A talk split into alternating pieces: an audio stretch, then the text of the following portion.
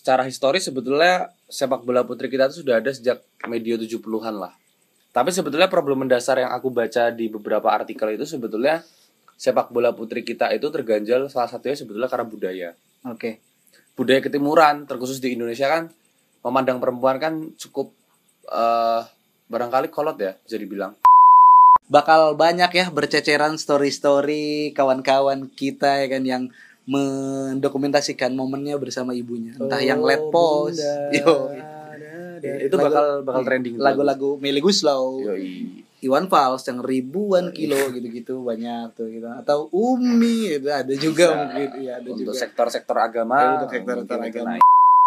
Dan citra orang Jerman kan at least pendekatannya selalu dengan ilmiah. ilmiah, rasional, Rasional. gitu loh, Hegelian lah. Pakai ak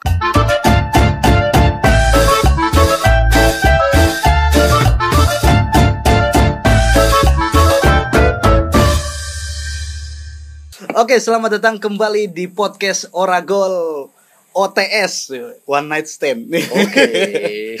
ONS Di-. ON eh, kok OTS? On the spot ya.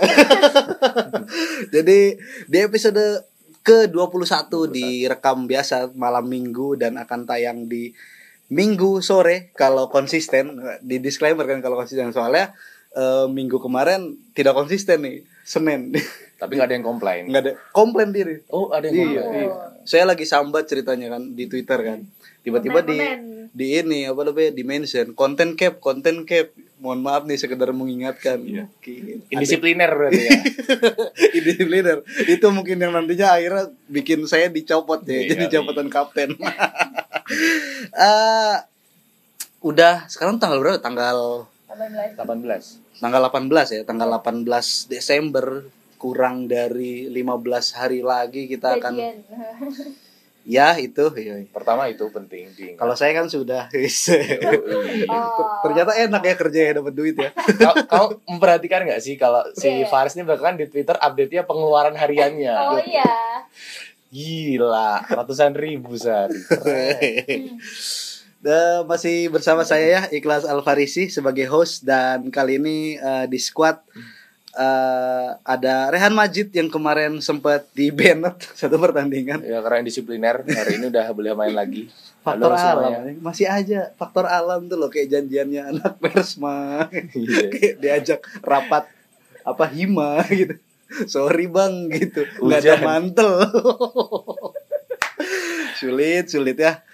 Eh kebetulan di episode kali ini tidak akan diedit menjadi apa audio yang jernih ya karena emang emang udah di emang sengaja dibikin konsep kayak gini kita rekaman di balkon kita rekaman di balkon lantai dua di radio buku sekeliling kita suara jangkrik suara kodok dan ada motor mas-mas yang sedang ketemuan sama jodoh tindernya mungkin ya Malam minggu soalnya.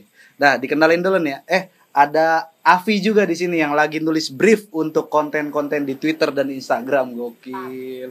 Serius ya orang gol ya? Wah, serius. 10k followers Hah, 10k followers. 2045. Anjing. Lama banget. Minimal inilah Piala Piala Dunia Qatar kan November ya. November tuh kita udah bisa giveaway gitu loh. Oh, boleh boleh. Udah boleh. bisa bikin kuis gitu-gitu. Jika Belanda berhasil meng- apa mencetak lebih dari dua gol. Jersey, jersey. maka yang meng-like postingan ini akan mendapat jersey dari Ezra Walian gitu-gitu kan. Mills. gitu-gitu. Eh, apa dulu dibahas ya, Ran? Gimana? Ya, ini tanggal 18 ya, bulan Desember.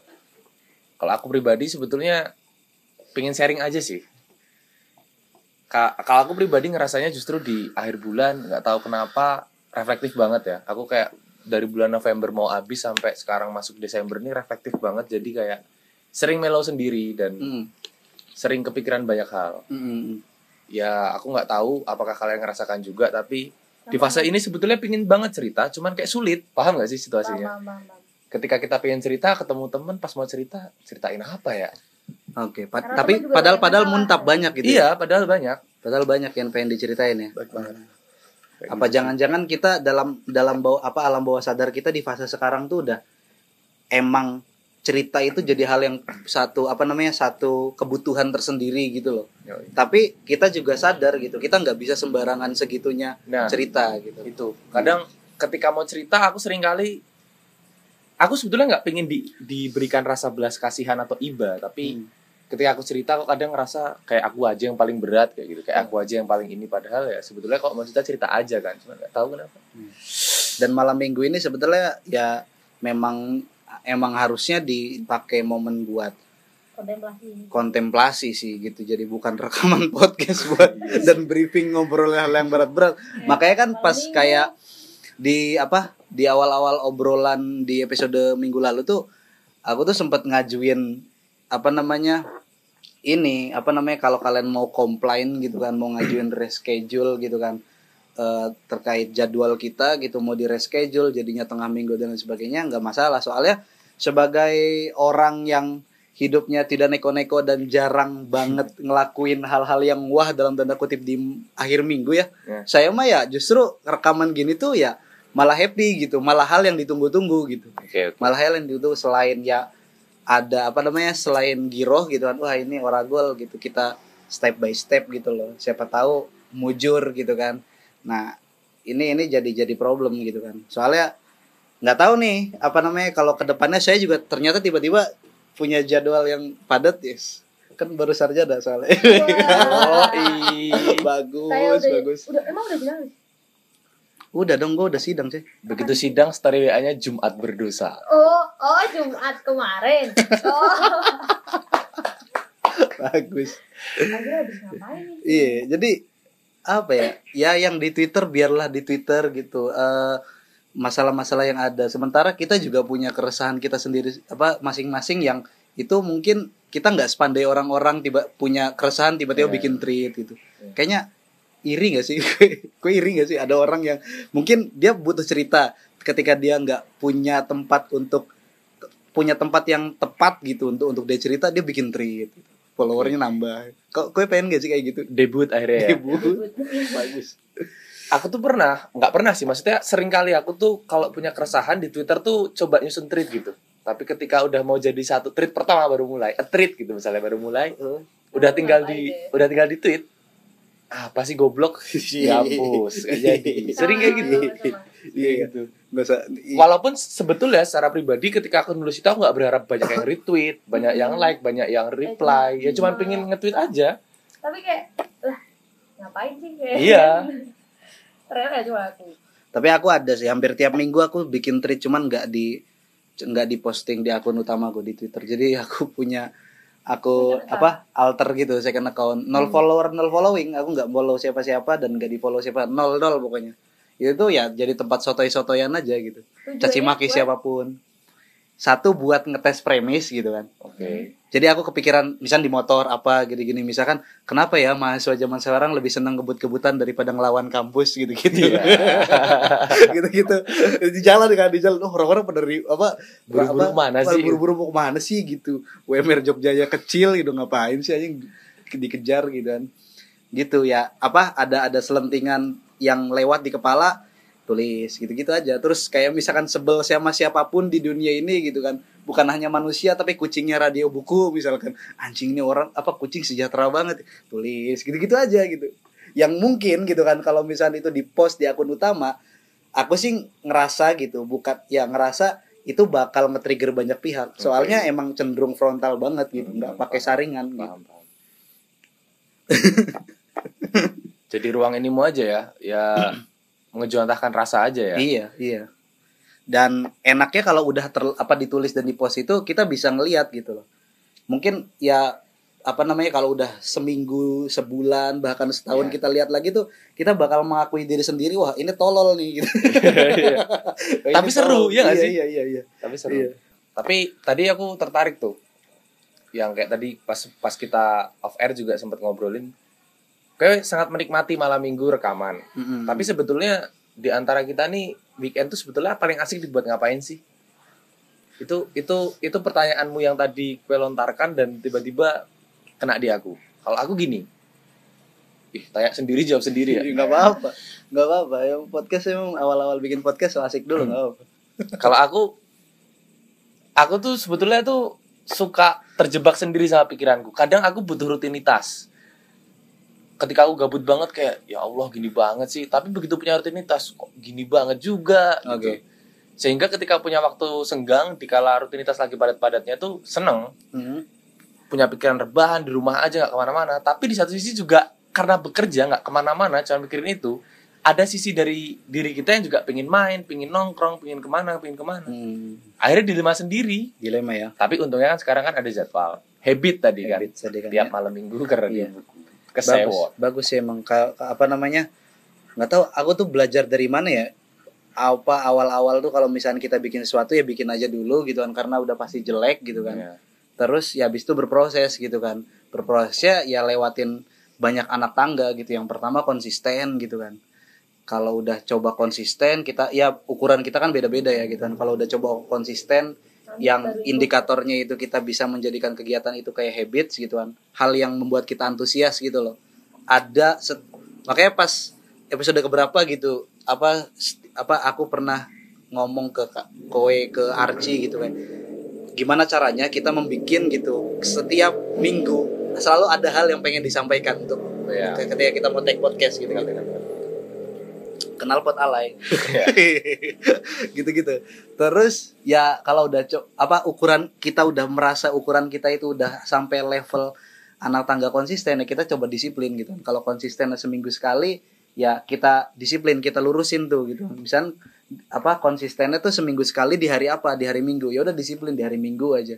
Terus ditingkatin lagi misalnya disiplin level se- selanjutnya eh, minggunya jam berapa nih pagi siang sore gitu kan oke sore nah kalau sore lebih dispesifikin lagi sorenya jam berapa itu itu terus pokoknya lamanya sebenarnya di konsisten dan disiplinnya baru nanti kalau udah mampu kita melampaui secara mental gitu kan di konsistensi dan disiplin itu baru tuh kita mulai ngomongin kreativitas inovasi gitu-gitu itu hal apa apa namanya Itu next step lah ya. another level gitu loh, Ya. next level gitu-gitu. Makanya ya sama kayak misalkan orang-orang pada eh komplain gitu. Kenapa Liga 1 nggak pakai VAR ya? Ini aja bi- apa siaran siaran streaming yang bagus aja dulu gitu.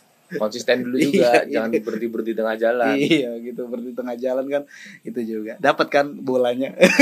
Masuk ini, ya. ini udah berapa menit sih anjing? Oh, ada baru 11 menit ya. Masih ada 10 menit lagi lah buat. Untuk kayak gini ya. iya kayak gini buat hai dulu apalagi ya Tapi aku sepakat sih. Maksudnya eh, ngomongin inovasi, kreativitas itu emang another level karena yang sulit kan sebetulnya konsisten dulu gak sih? iya iya itu hal yang sulit karena kadang eh, sering kali ketika kita konsisten dan eh, nggak punya apa sih bahasanya nggak punya komitmen penuh terhadap Ah. konsistensi itu ya gampang melewat juga nanti di Hmm. tengah-tengah tiba-tiba banyak alasan apa dan segala macam tapi ini aku bukannya kemarin banyak alasan ya itu emang kemarin hujan asli. Iya. Ya tetap sih mengurangi statistik gitu. Mengurangi statistik gitu. Sulit. Eh ya apa ya? Ba- makin sebel lagi ketika kita berusaha lagi jaga ritme ini tiba-tiba ada orang misalkan ya di luar sana sosonanya gitu loh sosonanya Mas Faris gitu. Cara sharing dong cara bikin podcast gimana? Maksud gua apa ya? Gua di level masih di level bukan jadi tempat bertanya gitu loh. Bukannya gua nggak mau jawab bukannya gua nggak mau ngasih sharing gua aja belum jadi apa-apa nih gitu kan. Entah nih jadi duit apa jadi tai nih project ini gitu kan. Itu maksudnya apa akhirnya gua kadang kalau misalnya ada yang nanya-nanya kayak gitu gitu. Gimana mas ini ini ini gitu. Apa ya ya jawab sekenanya gitu. Gimana caranya bikin podcast? Yang ngomong direkam posting gitu kan. Ya kayak Aldi Taher gitu kan. Ya yang ngomong rekam posting baca gitu rekam kan. posting. Baca rekam posting gitu kan. Abis itu gimana? Ya udah gitu. Nggak tahu juga gitu. Karena ya aku juga lagi ada di level lagi nyari-nyari gimana nih. Abis baca rekam posting terus berjalan apa lagi nih yang akhirnya diinin makanya aku kadang-kadang ya ketika bulet tuh nggak mau sendirian gitu makanya ngerekrut orang.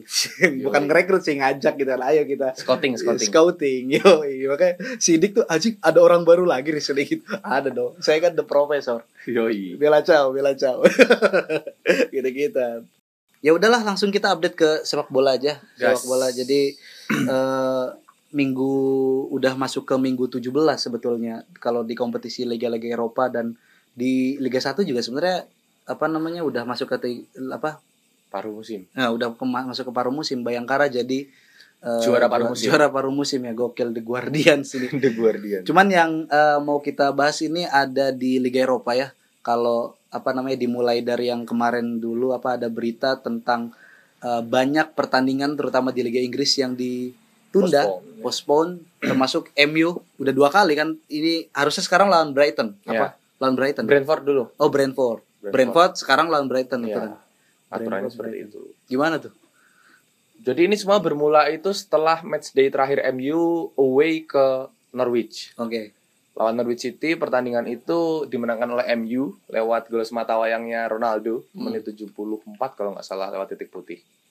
Pasca itu ternyata kabar nggak mengenakan justru datang ke Carrington tempat latihannya MU. Ternyata pas eh, kumpul di Carrington mayoritas pemain itu eh, terpapar COVID dan beberapa apa namanya ofisial juga kena yang membuat eh, sebagian pemain yang positif itu langsung dipulangkan menurut protokol kesehatan Inggris. Oke, oke. Dan itu nggak cuma di tim utama ya coy, maksudnya U18-nya setahu U18 itu juga ikut ditunda karena eh, takut terinfeksi juga kan. Jadi Carrington tuh sempet di eh, sterilkan dulu gitu. Itu yang jadi masalah. Nah, pas lawan Brentford kemarin, harusnya pas lawan Brentford itu kalau nggak salah pemainnya MU yang ready cuma tujuh orang, cu. Cuma tujuh, Hmm. sebelas aja nggak nyampe gitu. Jadi akhirnya itu itu nanti kenanya gimana kita mainnya ini aja lah mini soccer tujuh lawan tujuh ya. tujuh gitu ya tapi kan karena ini liga beneran jadi nggak bisa kayak gitu-gitu akhirnya ditunda dan itu nggak cuma MU doang kan Tottenham Ah, juga belum main kan hmm. bahkan banyak beberapa tim juga Conference League-nya Tottenham yang lawan Vitesse aja belum belum, jadi-jadi belum jadi jadi padahal itu menentukan untuk siapa yang lolos ke next roundnya ke Iya. knockout roundnya kayak gitu Pokoknya udah di WO. eh iya ya WO. aku malah WO. Tottenham udah WO WO. Oh, Soalnya dari pihak penyelenggaranya nggak bisa ini, toleransi lagi ya nggak bisa Iya. postpone. nggak maksudku ya apa ya akhirnya menarik gitu kita kan di di hari-hari kita kan update-nya sekarang ini ya update pandemi ya gitu. Hmm. update pandemi kan sekarang sudah mulai aktif menyebar tuh. Mm-mm. apa covid varian baru kan omnicorn itu kan. Ini kayak android loh malah. Nanti harus update ya maksudnya iya. kita sebagai pengguna gitu, harus update gitu. Dan apa kabarnya di Indonesia juga udah terdeteksi kan udah terdeteksi. Tapi udah sembuh. Udah sembuh kan. sembuh. Elkan Bagot juga kan omnicorn deh kan. Itu Iya. jadi pengidap tuh masuk ke dalam list. Dan itu juga menyebar di di Inggris kan gitu Iya, kan iya. dan itu omnicorn juga kan yang yang apa namanya yang MU dan aku kurang tahu sih tapi yang jelas di Inggris ini lagi kenceng-kencengnya lagi covid hmm, Karena setauku ya di liga-liga Eropa yang pertama kali mulai melarang ada penonton itu kan Belanda kan. Oke Belanda itu kalau nggak salah mulai membolehkan penonton enggak tidak Oh, melarang. membolehkan. Kan dia kan oh sempat melarang lagi dulu kan dilarang. Hmm, Habis itu sempat boleh nih boleh penonton ke stadion. Habis itu nggak boleh lagi. Hmm. Meskipun ketika pengumuman itu dikeluarkan, reaksi dari supporter macam-macam, bahkan dari warga Belanda juga melakukan aksi massa yang sampai chaos kan. Tapi Iya, terbukti nggak tahu ya apakah itu bekerja dengan baik atau seperti apa. Nyatanya Liga Belanda sampai hari ini fine-fine dan jalan-jalan aja. Justru Inggris yang udah mulai kayak fu- berani full house gitu Mm-mm. tiap tiap week- tiap weekend. kan. Iya nggak pakai masker, nggak ada social distancing gitu. Akhirnya sekarang justru mulai kena dampaknya barangkali Nah, kirain gua ya negara seadidaya Inggris tuh udah herd immunity gitu-gitu udah Iya. herd immunity atau Masalahnya mereka cebok nggak pakai air sih. Jadi ya, tetap cepet tetap Iya. cepet nyebar. gitu dan ya apa namanya ini maksudnya kan ini udah berapa kali ya maksudnya gelombang covid itu Hmm. terjadi gitu kan. Ya mungkin yang pertama itu kita panik. Wajar panik karena hal yang baru gitu kan. Ini terjadi itu 100 tahun yang lalu dan kita di generasi ini mengalami hal yang sama pandemi dan akhirnya dicari tuh apa namanya jalannya alat buat melawannya itu pakai apa? Akhirnya pakai vaksin pakai social distancing pokoknya protokol-protokol yang udah ditetapkan sama WHO gitu kan. Hmm. kemudian ada vaksin kemudian semua apa seluruh masyarakat seluruh dunia ini kemudian di dihimbau bukan lagi dihimbau bahkan ya di di didorong. gitu kan didorong untuk vaksin gitu kan. Nah tapi ya ketika saya melihat di sekeliling saya masih banyak gitu kan vaksin oh mungkin ini karakter negara ketiga kali ya gitu. Ternyata ya di Inggris juga masih banyak yang alot gitu loh buat vaksin. Oke. gara-gara itu ya popstar kita di Liga Inggris Jurgen Klopp ya itu sampai sampai pas konferensi pers yang kapan gitu sampai bilang gitu kan ini vaksin kita nih vaksin ini bukan perkara pilihan personal gitu bukan kita kayak menentukan pilihan politik atau menentukan kecenderungan seksual gitu apa. Vaksin ini perkara solidaritas men. Kalau misalkan kue nggak vaksin dan kue kena ya bakal bakal jadi apa namanya mudorot gitu loh Iya, bahasanya buat buat, yang lain buat gitu. lingkungan gitu-gitu. Ini respect lah pokoknya sama Jurgen Klopp. Kalau menurut kue gimana? Ya tapi tetap menurutku meskipun nggak cuman klub ya, mesti sudah sebelumnya sudah banyak banget kayak influencer atau orang-orang besar dan tanda kutip yang menyerukan untuk segera vaksin dengan model persuasif yang ber- bermacam-macam ya, kayak gitu masing-masing daerah Yoi. ya ada yang dapat sapi arisan ari di daerah mana itu ya, itu Ada dapat maksudnya kan akhirnya kan macam-macam yang digunakan. Ya, ya, ya. Tapi yang menarik itu justru aku justru nggak langsung menyalahkan orang-orang yang nggak vaksin. Aku bukannya pro nggak vaksin ya, cuman aku coba ambil sudut pandang yang berbeda. Hmm. Aku ambil dari ini aja. Pernyataannya Joshua Kimmich. oh iya Dia bilang, ya menarik Eh, nih ya. ini dia bilang apa? Ya saya sebetulnya menyesal Oke. tidak segera vaksin waktu itu. Dia kurang lebih kayak gitu. Aku lupa pasti ya gimana. Hmm. Intinya dia menyesal tidak segera vaksin. Tapi dia bilang juga pada akhirnya saya juga seorang manusia biasa. Heeh. Saya punya ketakutan, saya punya khawatiran. Karena kan ibaratnya kalau di sini kan banyolanya kalau divaksin jadi titan. divaksin nanti dipasang chip Bill iya, Gates gitu, gitu Bill ya. Gates, ada yang bilang nanti lumpuh, ada yang sakit. Nah, barangkali pemain sepak bola juga punya fobia yang sama gitu loh. Hmm. Ketika vaksin mungkin takutnya itu diutarakan oleh Kimmich kayak gitu loh. Hmm. Maksudnya ya barangkali orang-orang sana justru juga punya pandangan juga gitu loh, kenapa mereka akhirnya nggak vaksin gitu. Barangkali juga mereka ada ini ya, portal piungan Berlin. Iya, siapa tahu. Tapi yang jelas yang jelas di apa namanya di Eropa di negara-negara maju belum pernah saya temukan di gang-gang masuk itu ada kayak gapura yang bisa nyemprot otomatis itu Gokil.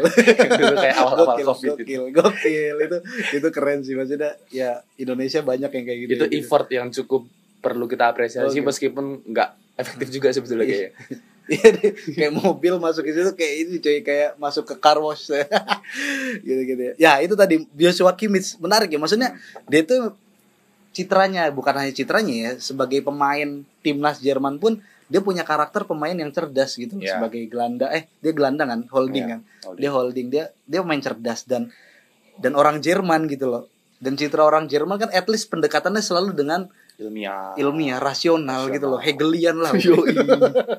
Pakai akal absolut gitu-gitu kan. Yoi. tapi ada satu orang yang pada akhirnya menyesal setelah dia paru-parunya kena gitu kan. Ya. Joshua Kimmich kabarnya paru-parunya kena. Dia nyesal. Ini kayak umatnya Nabi Yunus. Tuh telat. Apa? Nyesalnya telat. Iya nyesalnya telat. Nabinya itu udah putus asa dimakan paus dulu gitu kan.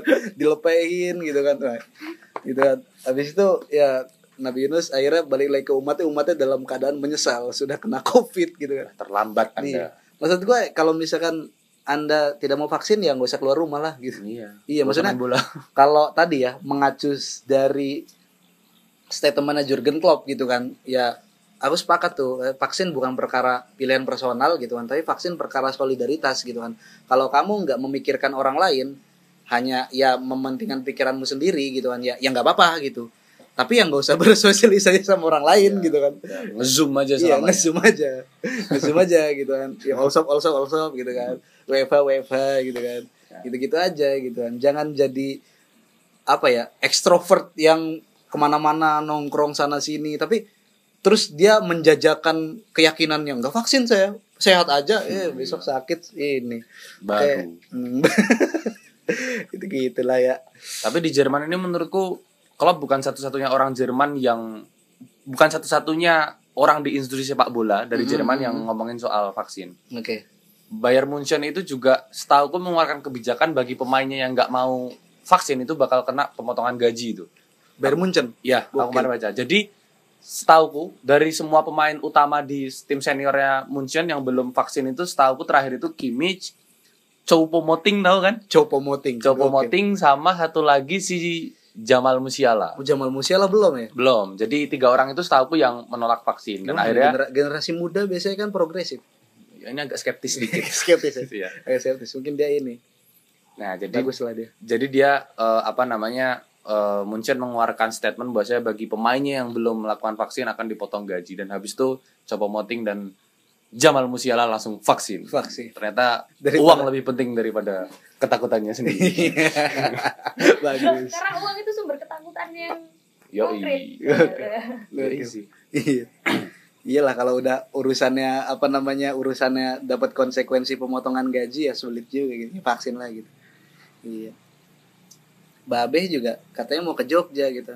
Tapi nggak vaksin harus vaksin dulu nggak bisa pak gitu ya. Iya, harus. Susah lah sulit. gitu. eh itu apa namanya ngomong-ngomong soal apa ak- apa namanya pertandingan yang ditunda gitu kan. Terus kita beralih ke update hmm, MU dulu nih Han. Gimana nih Han? Kita update klub kesayangan masing-masing aja lah. MU pasca Ragnik nih kan.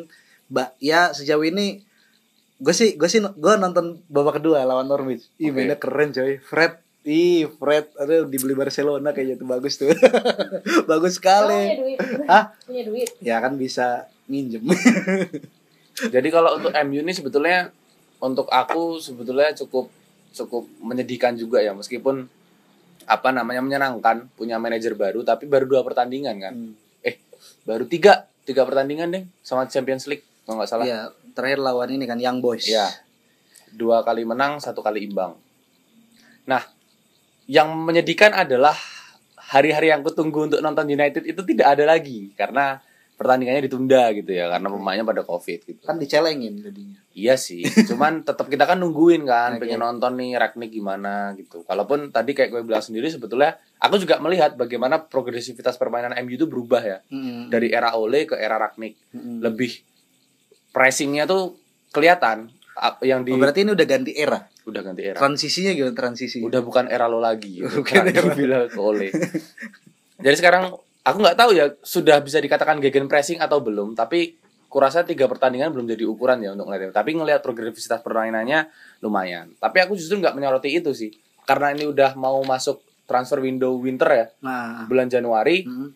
eh, jadi si MU ini punya beberapa rumor soal transfer Nah, pertama Anthony Martial oke. seorang Prancis yang sempat menjadi pujaan publik Old Trafford The ini next King Henry. Yoi menyatakan eh, ingin keluar dari United karena hampir satu tahun satu setengah tahun belakangan ini jatah bermainnya berkurang. Kayak Udah gitu. nggak jadi pilihan yang utama. udah nggak jadi pilihan utama. Tapi memang eh, kalau aku ngikutin di Twitter banyak yang bilang eh, apa sih namanya etos kerjanya Martial itu udah nggak se menggigit awal-awal gitu Oke. sehingga ketika dia mengeluarkan statement itu banyak yang menilai ah ya udahlah kayak gitu. Itu pertama Martial. Lalu kemudian ada lagi si Cavani yang katanya santer mau ke Barcelona. Nggak tahu itu benar atau enggak.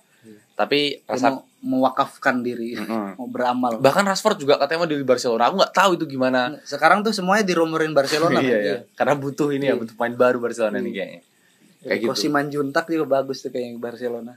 Tapi yang menarik adalah si Rico Simanjuntak. Ih bagus loh dia buat Iya, ngotak bagus. ngatik pertahanannya Alaves gitu kan. Cuman kalau ketemu Van Dijk kayaknya nggak bisa itu. ya kan Kecil. kan nggak ketemu Liverpool Oh, udah iya. udah nggak lolos Oh, coy iya sih. UEL karena ketemunya sama Ranger karena ketemu Napoli nanti kan Iya di playoff kan Tapi maksudnya gini, kalau untuk apa namanya eh, transfernya selain ada yang keluar justru ada beberapa hal bagus yang aku terima itu sebagai wah mantap nih kayak gitu. Contoh kayak Fred. Fred itu underestimate banget orang-orang pada era Ole. Tapi ternyata etos kerjanya Fred Iya. dan ngototnya dia main itu kepake buat skemanya si Ragnik.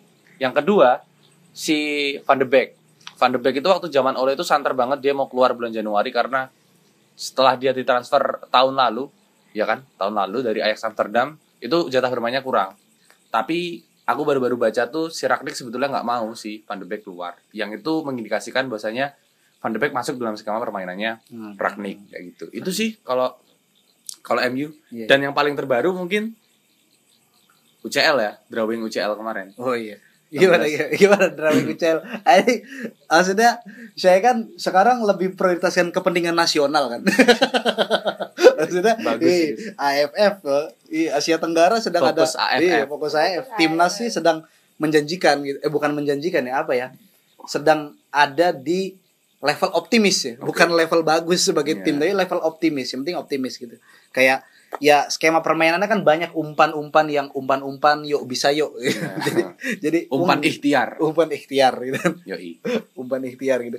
Jadi saya prioritas gitu kan. Wah update update timnas kemarin lawan Vietnam segala macam. Nah, drawing UCL ternyata di redraw. Hmm. yang awalnya itu eh Madrid ketemu Madrid itu awalnya ketemu Ya. Benfica. Benfica, Ya. terus PSG ketemu MU, Yoi. terus ada Yang nggak berubah Chelsea. Chelsea Lille kan, Chelsea, terus Lille. Villarreal siapa gitu. Nah, ini di redraw gimana? gimana? Aku nonton tuh. Waktu, waktu drawing. Yoi, Keluar notifnya kan dari video. Yoi. Langganan. gokil. Masuk langsung nonton dong. Gokil. Set. Pas banget itu MU tuh jatahnya Oke, MU. iya. Jadi udah udah berapa drawing nih kayak Munchen udah ketemu Atletico. Hmm. Madrid udah ketemu Benfica, uh, MU, MU, MU kita nonton MU.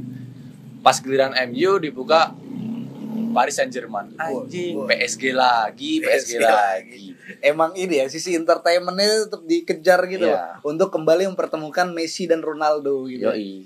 Tapi aku tuh nggak terlalu ngikutin ya sebetulnya di mana missnya drawing yang pertama itu lah. Tapi Hmm. yang jelas ada bola-bola yang ternyata kok bisa muncul saat nama MU itu keluar. Harusnya nggak ketemu kayak Villarreal. Awalnya Hmm. MU pas dibuka itu sama Villarreal, Ah. tapi kan mereka satu grup. Ah, Kok bisa boleh. di pot yang sama? Ah, kan itu boleh. pertanyaan. Harusnya kan nggak di pot yang sama.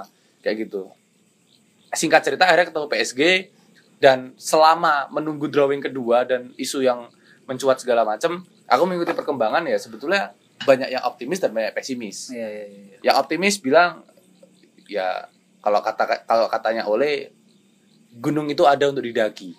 Jadi jangan jadikan pembenaran untuk apa-apalah gitu. Jadi itu jadi optimisme pertama, tapi kemudian di redraw lucu kan Redraw. di redraw. Ada yang bilang oh, ini kepentingan industri nih, gimana caranya UCL nemuin Ronaldo sama Messi secepat mungkin gitu supaya view view-nya naik kan. naik kan.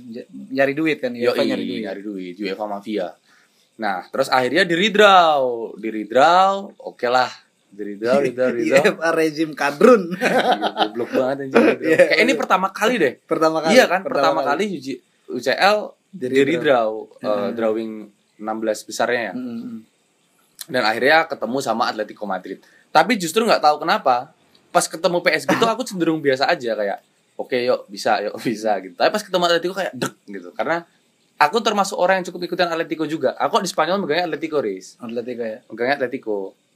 Jadi cukup tahu bagaimana sepak terjangnya. Apalagi musim lalu kan dia kampion kan Hmm, di di Spanyol Juara juara. kayak gitu. Dan ini adalah pertemuan pertama kali setelah 30 tahun kalau nggak salah. Terakhir ketemu MU sama Atletico itu di UCL itu 1991.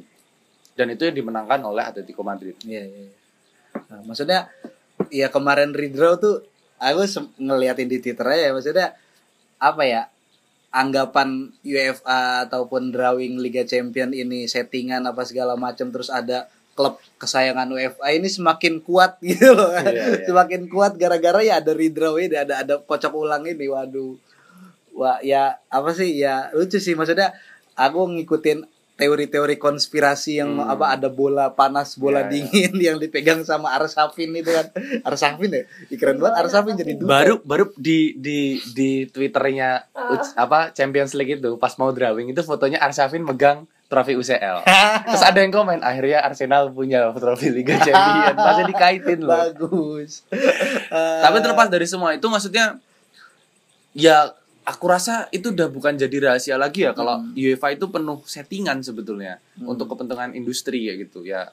Tapi bodo amat sih aku udah Iya. tahu sendiri lah. ya. ya maksudnya ya kita fokus sama gamenya aja Iya, gitu. iya. Ya, fokus sama gamenya di luar itu biar bapak-bapak lah gitu nanti kalau misalnya kita nanya nanti apa urusan anda menanyakan hal itu gitu gitu nanti kan ada kayak gitu kayak gitu kan sulit kita Siapa? Siapa yang suruh nanya? siapa yang suruh nanya gitu gitu ya terus Tapi berarti kau Oh. apa drawing UCL kemarin nggak ngikutin ya, Riz? yang ngikutin di timeline Twitter aja gitu soalnya kan ya saya sudah tidak punya kepentingan di Iya. di Liga Champion gitu. Makanya itu kok ngikutin, kok ngikutin. sama kan ngikutin dan ini apa namanya Sama.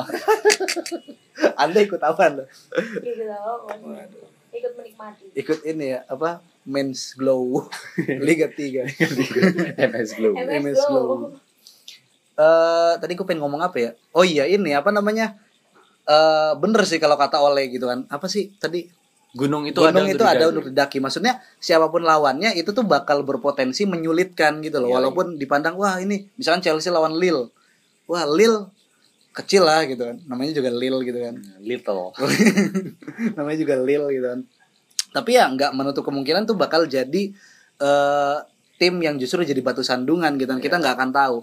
Eh, terlepas dari misalkan ada aturan terbaru di musim ini eh, di mana fase knockout di Liga Champions kan nggak ada gol tandang. Ya dihapuskan. dihapuskan. Terus katanya gol apa namanya eh, peraturan ini di di apa diberlakukan untuk biar setiap tim bisa bermain terbuka gitu kan. Nah, tapi itu dibantah kan sama Rossi Vinza ya kan. Hmm. Langganan lagi kita The Flanker nih. Yoi.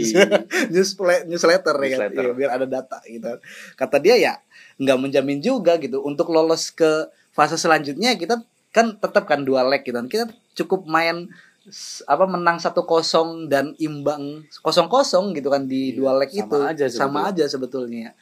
apa toh gol tandang gol tan apa apa ada aturan gol tandang pun nggak menutup tim-tim juga mm, apa nyetak gol yang banyak apa seru gitu kan kayak Barca waktu comeback lawan PSG kurang seru apa itu itu dicatat dalam sejarah gitu. Anjing. 82 lawan Munchen juga kurang seru apa? 82 lawan Munchen misalkan. Atau 4-0 lawan Liverpool gitu gitu lah atau di comeback 4-3 lawan Roma ya. Eh, 4-3 iya gitu gitulah ya. Seru gitu kan. Seru. gol tandang gol tandang. Ya jadi apa ya ya ya ya apa sih namanya? Kalau kalau nggak bisa ngegolin mah nggak bisa ngegolin aja gitu. Iya, nggak usah pakai ngubah-ngubah aturan.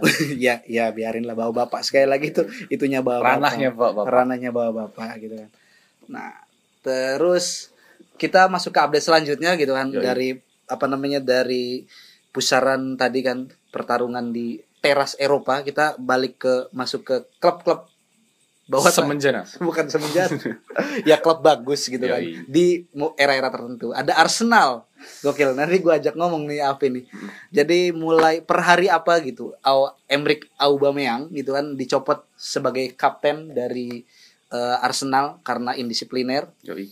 dan nggak tahu nih aku belum update juga nih siapa kapten terbaru di Arsenal. Ter tapi yang jadi hal yang menarik gitu kan.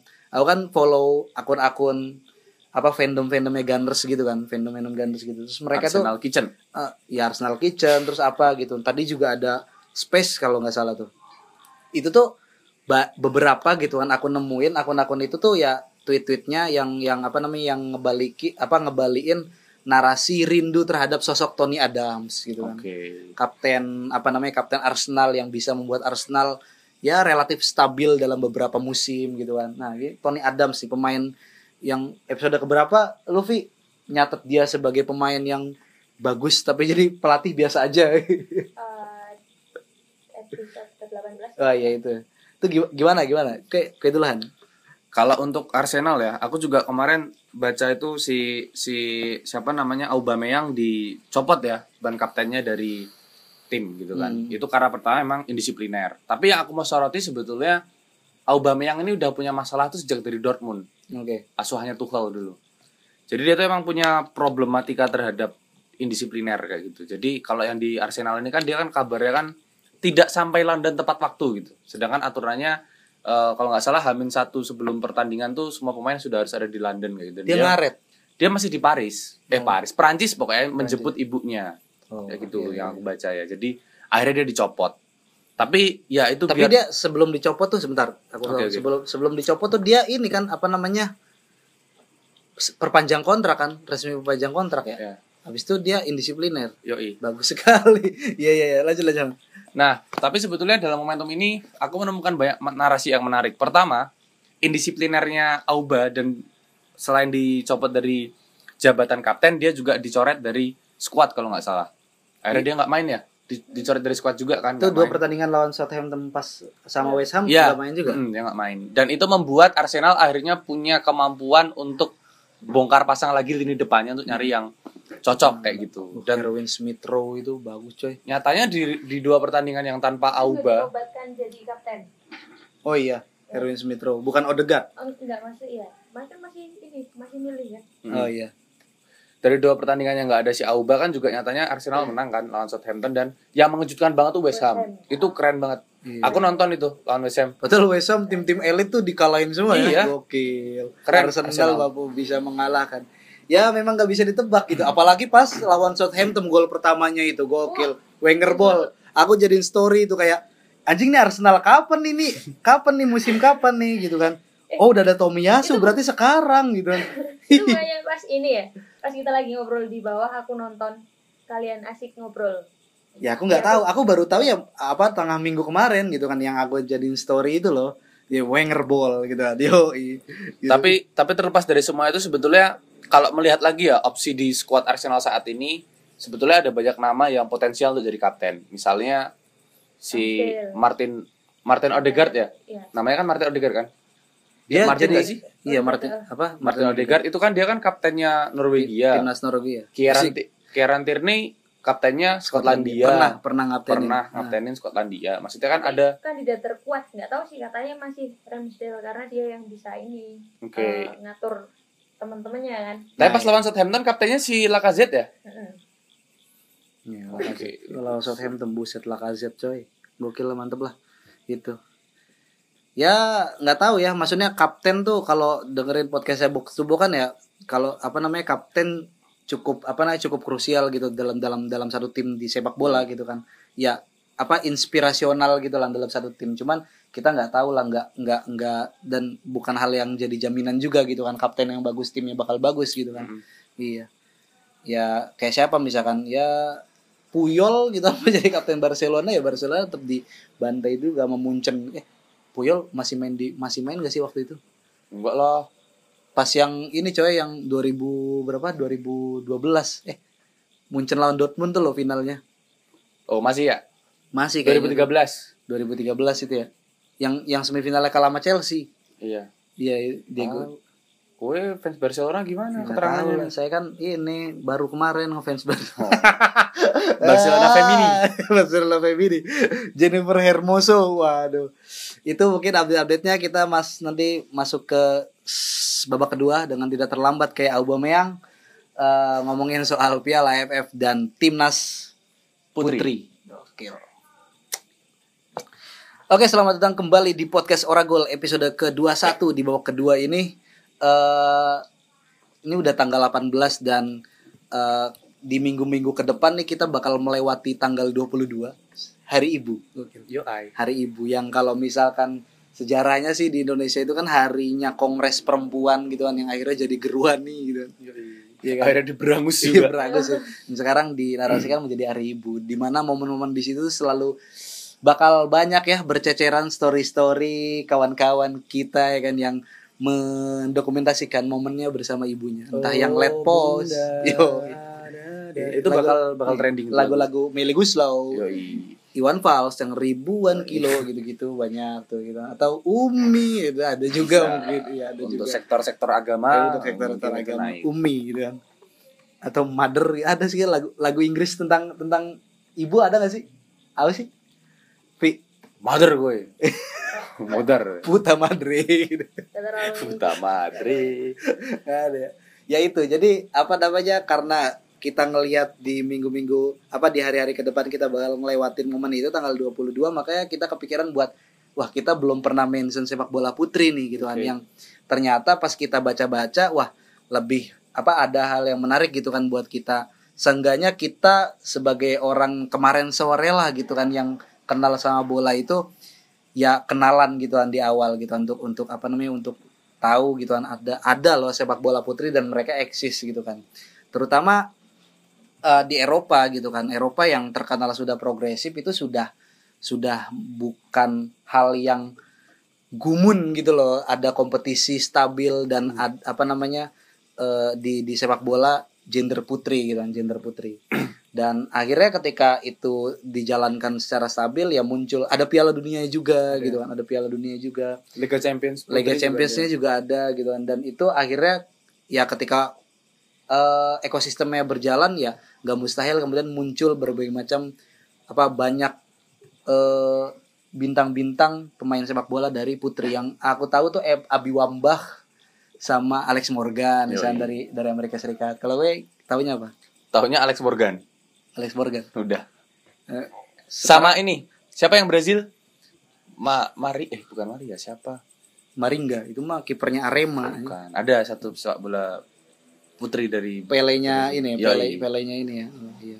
nah jadi eh, kita bahas dulu nih gitu jadi di sepak bola putri di Eropa juga ternyata ada klub-klub yang kalau misalnya kita mau nyari tahu gitu kan dia secara permainan juga bisa bisa dibandingin gitu loh. Secara tek secara taktik gitu kan ke kemampuan skillnya itu apa namanya bisa bisa kita jadikan tontonan yang menarik juga gitu Hmm. sebagai penikmat sepak bola gitu kan. Nah eh yang pertama nih kalau misalkan ini ini sifatnya rekomendasi aja sifatnya rekomendasi tim-tim top Eropa gitu kan yang bisa dinikmati dan ditonton. Yang pertama itu tentunya ada FCB Femini. Oke. jadi FCB Femini ini memang eh, lahir tuh dari tahun 80 apa 70 sorry ini nggak pakai riset jadi pakai ini aja ingatan aja. insting aja.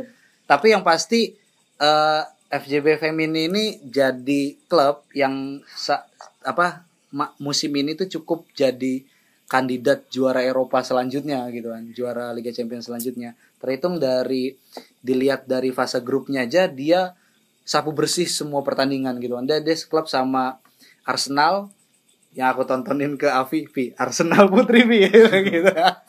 Dibantai tiga. Ini Iya, dia juga jago gitu kan.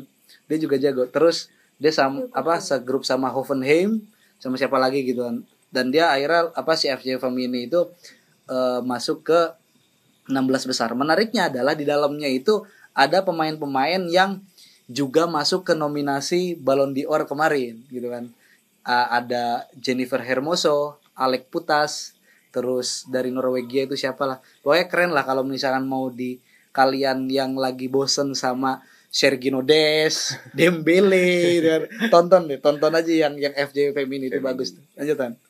Nah, untuk sepak bola perempuan tuh sebetulnya jujur aja karena memang di Indonesia terkhusus tidak terlalu terekspos jadi sebetulnya kan informasi yang kita dapatkan sepak bola kan sering kali kan selalu tentang lelaki ya. Iya iya iya. Tapi kalau ngomongin sepak bola perempuan yang paling aku tahu ya Alex Morgan.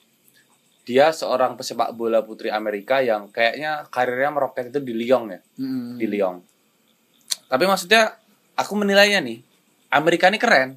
Dia tahu di sepak bola pria mereka USMNT-nya itu tidak begitu berprestasi ya eh, dibandingkan tim-tim eh, negara-negara lain eh, sepak bola putranya. Akhirnya dia mengembangkan sepak bola putrinya. Dan terbukti eh, tim nasional putri Amerika sepak bola itu sudah beberapa kali menjuarai Piala Dunia Putri kan. Iya iya iya. Maksudnya dia mampu membaca peluang gitu. Oke, kita kalah sepak bola putra, kita akui aja deh. London Donovan dulu kan. Nova. Sekarang- mereka eh, ini kan lebih interest ke olah- olahraga yang lain Nah, Hmm. Dan salah satunya juga football Yoi. basket dan di sepak bola dia justru mengembangkan sepak bola putrinya. Meskipun kita akui dalam 10 tahun terakhir sepak bola putra Amerika udah cukup apa ya, lumayan lah Ber- bermunculan ya, improve dan Iyalah, bermunculan orang-orang kayak Christian Pulisic, Sergino Des, Winston McKennie, Hmm, terus si pemainnya RB Salzburg itu siapa sih? Adalah si siapa namanya? Itu juga menunjukkan bahwasanya komitmen Amerika terhadap perkembangan sepak bola yang notabene bukan olahraga favorit gitu, itu mulai meningkat kayak gitu. Iya iya iya. iya. Terus beralih ke Eropa nih, ya nanti kita kulik-kulik aja ya gitu kan. Ternyata eh, menarik gitu kan. Ya ter, ter- apa? Aku gini-gini tuh gara-gara emang main- pengen cari pelarian aja sih dari Barcelona yang busuk gitu kan. Aku tuh ya bentar nih, kadang bingung ya sama pendekatan apa komunikasi publiknya orang-orang Barcelona ya. Jadi kita tuh apa mereka tuh selalu menganggap ya kita fansnya itu ke- sebagai satu keluarga gitu kan. Jadi ngomongnya tuh selalu pakai pendekatan-pendekatan keluarga. Kami butuh kasih sayang dari fans gitu kan.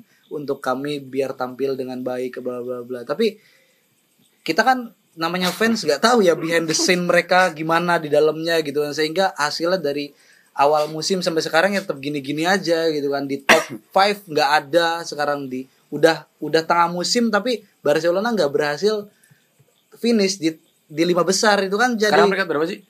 Sekarang? 8 apa 9 gitu. Terkutuk kan akhirnya. Terkutuk. Aduh parah banget pokoknya. Itu ya ya apa namanya lagi-lagi kalau misalnya mau disalahkan siapa ya salahkan kepengurusan sebelumnya gitu kan. Iya. kepengurusan sebelumnya. Dan kalau kata coach Justin dia bakal jadi warisan butut 2 3 tahun ke depan gitu kan. Lu sebagai fans Barca harus terima gitu. Oke FJW Femini berarti.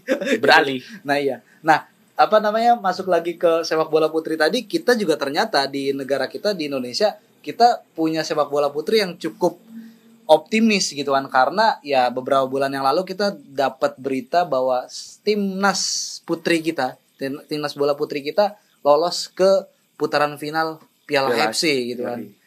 Ya apa Zahra Musdalifah dan kawan-kawan itu nanti ya bakal bakal ini Kit, aku nggak tahu nanti nanti Koehan yang coba menjelaskan level Mhm. level timnas kita timnas putri kita nih di Asia aja deh itu tuh sejauh mana gitu kan melihat gitu kan kalau di timnas putra Asnawi Mangku Alam dan kawan-kawan di levelnya untuk pengen tampil di putaran final eh putaran final Piala Asia aja harus Playoff. playoff dulu gitu kan lawan Cina Taipei dan Kamboja gitu kan ini belum itu belum belum kualifikasi loh baru Iya, iya, iya. playoff nih kalau timnas putri kita gimana Setahuku timnas putri kita itu sudah pernah berlaga di Piala Asia kan sebelumnya. Mm-mm.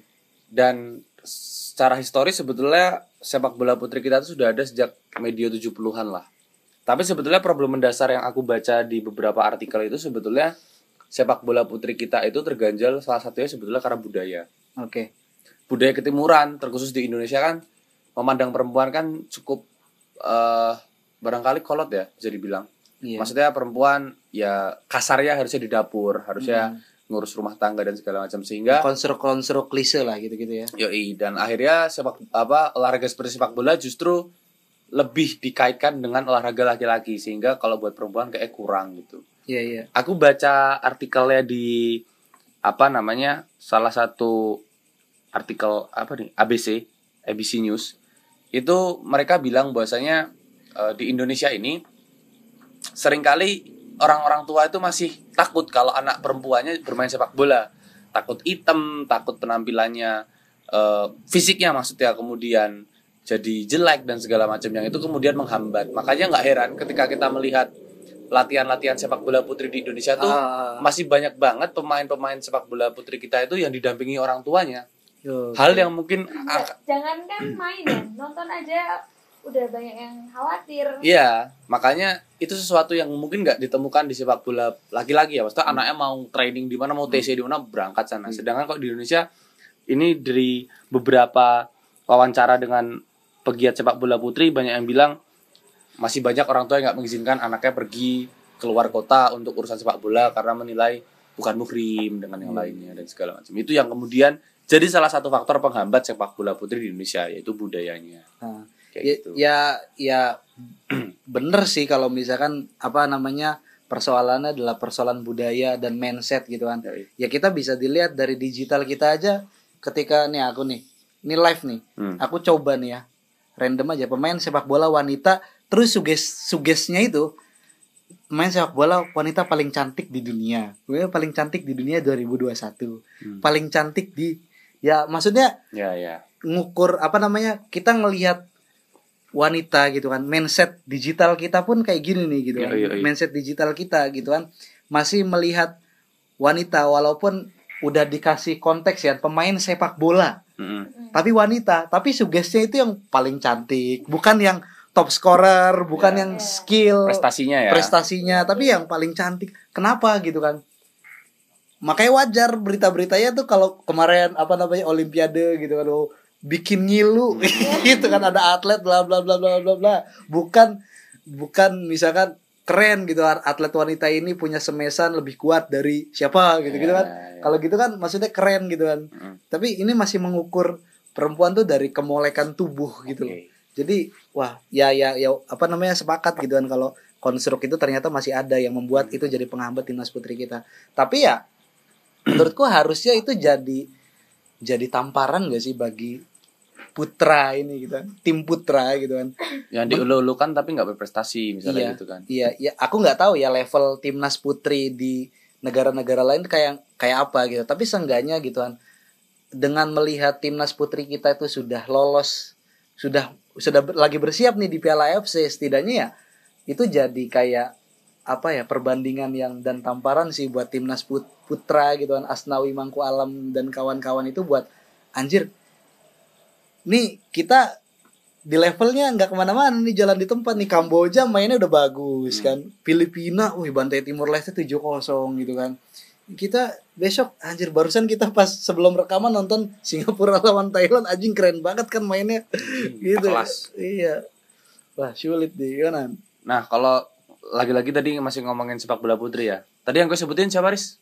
Pemain putri Indonesia tadi? Zahra Muzdalifah. Nah, setelah Indonesia lolos ke putaran final Piala Asia Perempuan, Ah, itu kan si Zahra ini jadi salah satu yang dielu-elukan kan. Maksudnya dia diundang ke sana sini. Frontman-nya. Iya, diundang ke sana sini, diajak eh, collab dengan berbagai Talk show. talk show Masuk atau influencer Mas Dedi. kayak gitu-gitu. Maksudnya aku yakin dia itu diundang bukan hanya sebatas karena meng- ikut mengantarkan timnas Garuda Putri ke putaran final Piala Asia, tapi juga karena banyak yang juga memuji penampilan fisiknya gitu. Eh, Nah itu jadi salah satu hal yang ingin ditampik oleh Carla Bio Pati, Pati Nasarani. Oke. Carla Bio Pati Nasarani ini adalah cucunya Roni Pati Nasarani, seorang Oke, oke, oke. legenda sepak bola nasional. Jadi si Carla ini mencoba untuk mendorong kepada banyak orang untuk terkhusus putri ya untuk aware terhadap sepak bola itu nggak cuman olahraganya laki-laki. Jadi dia mengampanyekan ke sekolah-sekolah untuk eh, para pemain-pemain putri ini semangat dan segala macam. Itu Ah. itu tak tak rasa penting karena apa? Eh kompetisi sepak bola perempuan di Indonesia kan baru mulai ya Iya, iya. baru seumur jagung dan banyak se- sekali sebetulnya problem yang dihadapi. Salah satunya misalnya tadi pertama budaya, kedua untuk operasionalnya sponsor itu juga sulit masuk. Oh iya. Karena kalau sepak bola putra mungkin udah jelas basis supporternya, udah jelas pasti Hmm. penontonnya rame dan segala macam. Tapi sepak bola putri siapa yang nonton? Ah. Sehingga banyak sponsor ketika mau masuk mempertanyakan kira-kira feedbacknya apa nih kayak gitu. Jadi itu adalah dua dari banyak hal yang sebetulnya masih perlu kita kok kita sih kayak kita ikut berarti. Maksudnya itu masih perlu didorong isunya supaya sepak bola putri mendapatkan tempat yang layak untuk mereka berkembang gitu. Karena menarik nih, ada satu potongan artikel ini yang bagus banget nih. Sepak bola putri kita ini udah lama suruh latihan. Pemain-pemain putri binaan tuh latihan terus tapi nggak pernah punya panggung sehingga akhirnya layu sebelum berkembang. Dia latihan, latihan, latihan tapi nggak punya ruang untuk show off, nggak punya Iya, ruang iya. untuk menunjukkan ke Nah, publik. nggak ada kompetisi yang Nggak ada kompetisi yang iya. continue gitu, Iya, jadi akhirnya cuman ya main, ma eh latihan, latihan, latihan, main paling kompetisinya eh ya tahu-tahu lah kompetisi-kompetisi perempuan paling antar eh, provinsi misalnya gitu-gitu Nah. doang yang itu pun nggak continue gitu membuat akhirnya banyak talenta-talenta putri kita nggak mekar Hmm. kayak gitu. ya mudah-mudahan hasil apa namanya timnas kita di Piala AFC itu Piala Asia Iya. dapat hasil yang lumayan positif sehingga itu men-trigger gitu men-trigger PSSI gitu Iya. buat wah anjir bikin sistem yang yang stabil nih buat Yoi. apa namanya sepak bola putri kita karena ya udah udah nggak zaman lah mindset punya mindset sepak bola itu Olahraga laki-laki. olahraga laki-laki gitu. Nah, apalagi kalau misalkan kalau gue sih ngalamin gitu kan. Misalkan di fandom gitu kan. Di fandom fans segala macam kita anak tongkrongan nih nongkrong. Terus tiba-tiba ada satu teman bawa ceweknya atau bawa temen ceweknya. Terus kita lagi ngomongin bola tiba-tiba dia ikutan nimbrung. Terus kayak ada gelagat-gelagat kayak apaan sih lu cewek? Tahu apa sih? gitu Iya, kan. iya, iya. soal bola gitu kan. Kayak ada gelagat-gelagat Iya. kayak- itu mungkin gak disampaikan secara frontal tapi ada kayak gelagat-gelagat kayak gitu. Dan itu jujur bikin risih gitu. Ya nggak apa-apa kalau dia pengen nimbrung atau mungkin dia pengen nimbrung tapi punya ya pengetahuan tentang bola cetek. Ya nggak apa-apa gitu. Justru ya itu jadi sharing gitu. Toh kita juga apa berawal dari ketidaktahuan gitu kan. Karena kita sama-sama antusias ya ikutan juga gitu kan. Apa sih lu gitu? Cewek tahu bola cuman lihat gantengnya doang lah jangan-jangan nanti aku apa namanya nih apa namanya cowok kan Ngikutin ya. ngikutin FJW Femini nanti di ini juga nih apa Ya, cewek-cewek. dia yang apa sih? ah kan, lupa. iya lu Lihat bodinya doang. iya lihat bodinya doang. Eh tidak dong. Padahal kalian ngamatin gak sih kayak akun-akun eh, bola? Akun-akun bola. Ya sering banget seliuran di timeline gue mereka juga sering kok nge-like eh, postingan foto-foto yang ya emang apa ya eh, cewek-cewek yang mm, mencukupi standar kecantikan ya sih? Ah, Dengan dengan tagline penyegaran timeline. Penyegaran timeline gitu ya. Ya ya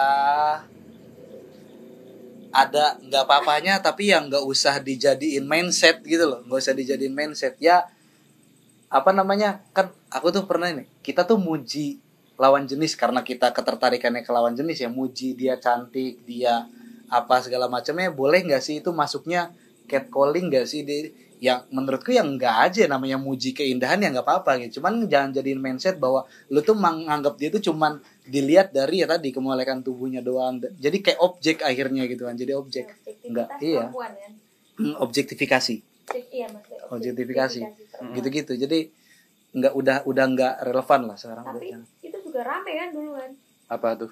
Dulu rame sempat rame kalau yang ngikutin baseball sebelum Iya, iya. udah gitu Oke. kan Iya. Piala Dunia 2014 iya itu share foto dede dede cantik gitu kan gitu gitu Iya. wah biasanya yang di share tuh ini supporter supporter Amerika Latin tuh yang Kolombia. iya Kolombia yang Iya, Kolombia gitu gitu wah Latina Latina. Latina Latina amateur Latina Anjing. Itu aja kali ya udah udah mau berapa menit nih ya udah sejam juga kita Tapi terakhir deh, terakhir aku Riz. Nggak ada salahnya sebetulnya Indo- eh, federasi kita PSSI meniru federasinya Amerika. Ketika memang sepak bola putra kita sudah diikhtiarkan berbagai cara tapi gitu-gitu aja, nggak ada salahnya kita melirik sepak bola perempuan Mm-mm. Indonesia bisa berkembang. Mumpung setauku ya di Asia Tenggara kita nyatanya bisa lolos ke Nah. putaran final. Berarti kan untuk ukuran Asia Tenggara kita cukup punya kompetensi kan. Iya. Jadi nggak ada nggak ada salahnya PSSI untuk coba dorong timnas perempuan Iya, kita. berdamai aja berdamai Iya, berdamai aja, udah. berdamai bidang kita bukan buka emang bulu tangkis aja Iya udah. Gitu. Bulu tangkis. Iya. Gitu aja ya. Ya, sampai jumpa di episode selanjutnya. Bye bye.